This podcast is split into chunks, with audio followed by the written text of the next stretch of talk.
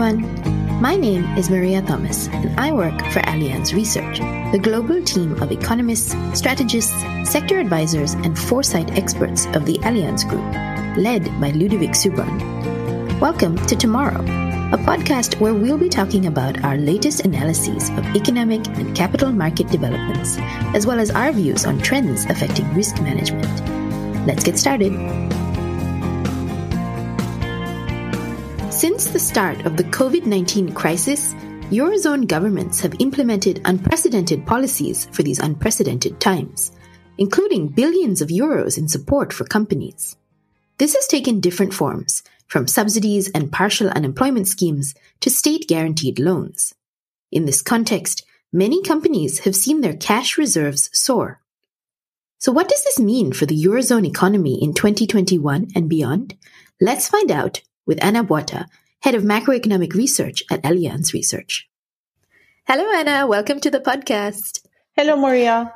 So, to start, can you explain for us what exactly Eurozone governments have been doing to help companies in the wake of the COVID 19 crisis? Yeah, well, the crisis was, was something that was really unprecedented. Shutdown of entire sectors, including non-essential retail, leisure, created actually tremendously high liquidity risk, mm-hmm. which could have in turn put company solvency at risk.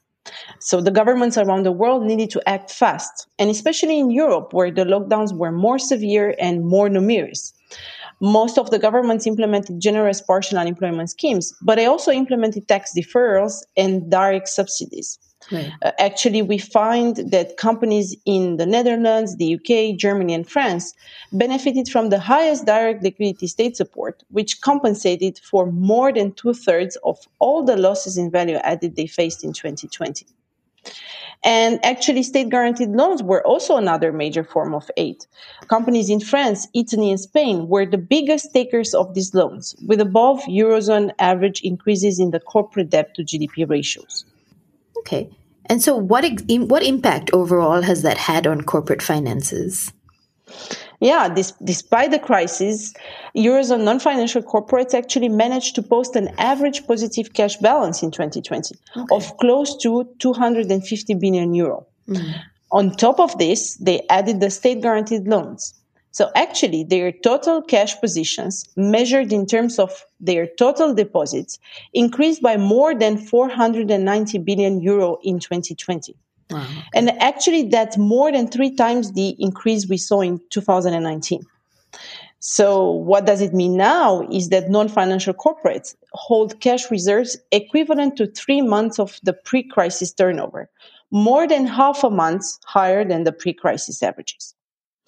And of course, there's, there's, there's a big difference in this cash hoarding between sectors. We find that it's the richest sectors and companies that have become even richer such as industrials, mainly in Italy, Spain, and to a certain extent the UK, but also consumer goods, mainly in France and Germany. And there's also a difference when you look at companies by size.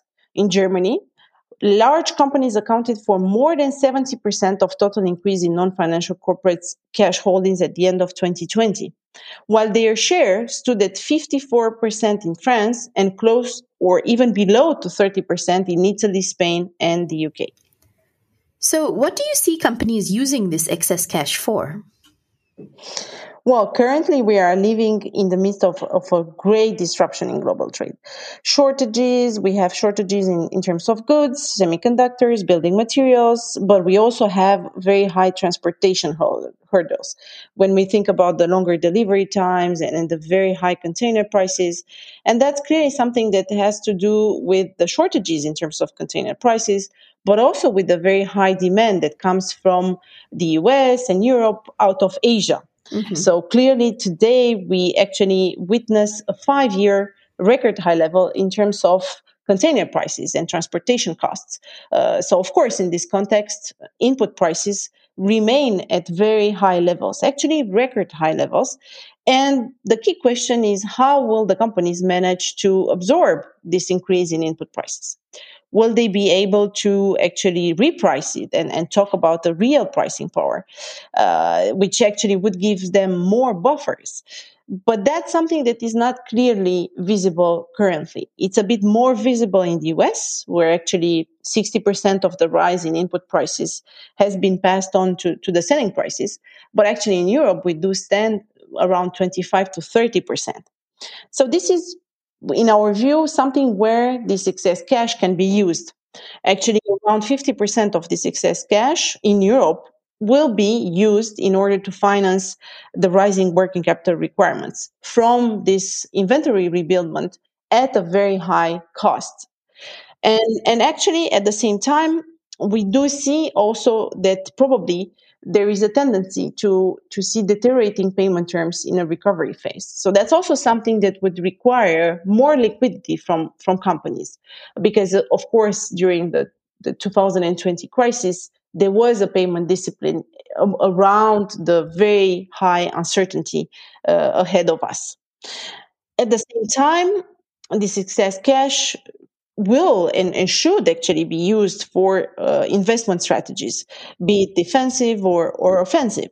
Uh, sectors with the highest cash positions are in, actually likely to increase production capacities and, and modernize the existing ones.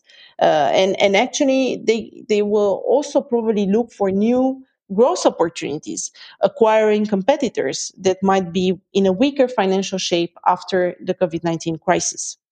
Uh, we do see since the start of the year that we have strong average M&A deals by Western European companies, both nationally and cross border, especially in the ITC consumer non cyclical or cyclical sectors, but also in the industrial sectors. Okay. And so what do what do policymakers need to keep in mind in this context? Yeah, well, overall, the buildup of this of these cash reserves is definitely a good thing.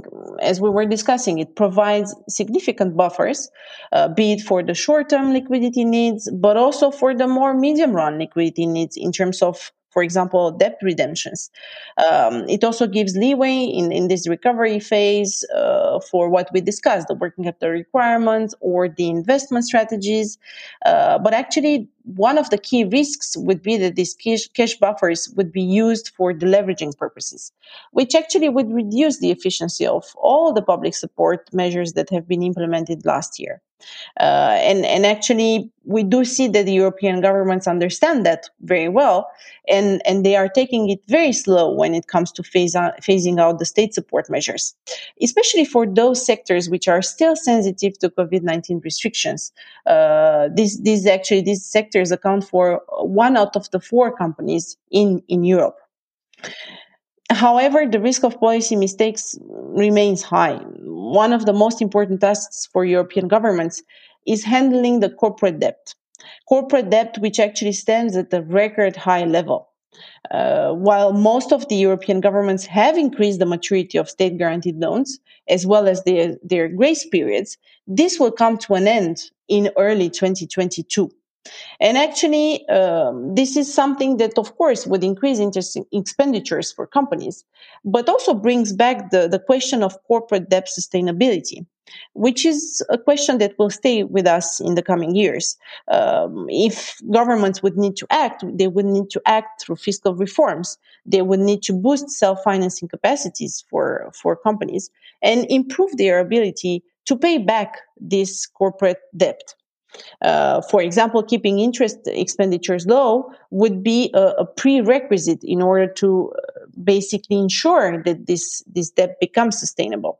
Uh, if, uh, on the contrary, interest rates would increase by, let's say, 100 basis points, for sure that the self-financing capacity and uh, the non-financial corporate margins would be uh, impacted.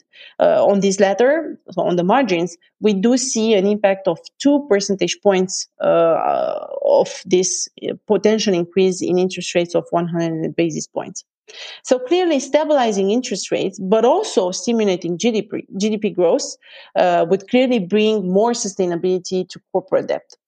However, when we simulate what uh, what would be the pace for absorption of full absorption of this corporate debt, we actually uh, see that it will take uh, five years at least in, in the countries where the take up of, of state guaranteed loans has, has been the highest, like France, Italy, and Spain. All right. Well, thank you very much, Ana. Speak to you next time. Thank you, Maria. Thank you so much for listening. You can find the full report we just spoke about on our website. We'll leave a link in the show notes. If you'd like to discover more of our research, you can also follow the Ludonomics newsletter on LinkedIn. We'll leave a link down below for that too. If you like the podcast, please send it to any of your friends who might like it too, and leave us a rating and a review. We'd love to hear your feedback. In the meantime, stay tuned for the next episode.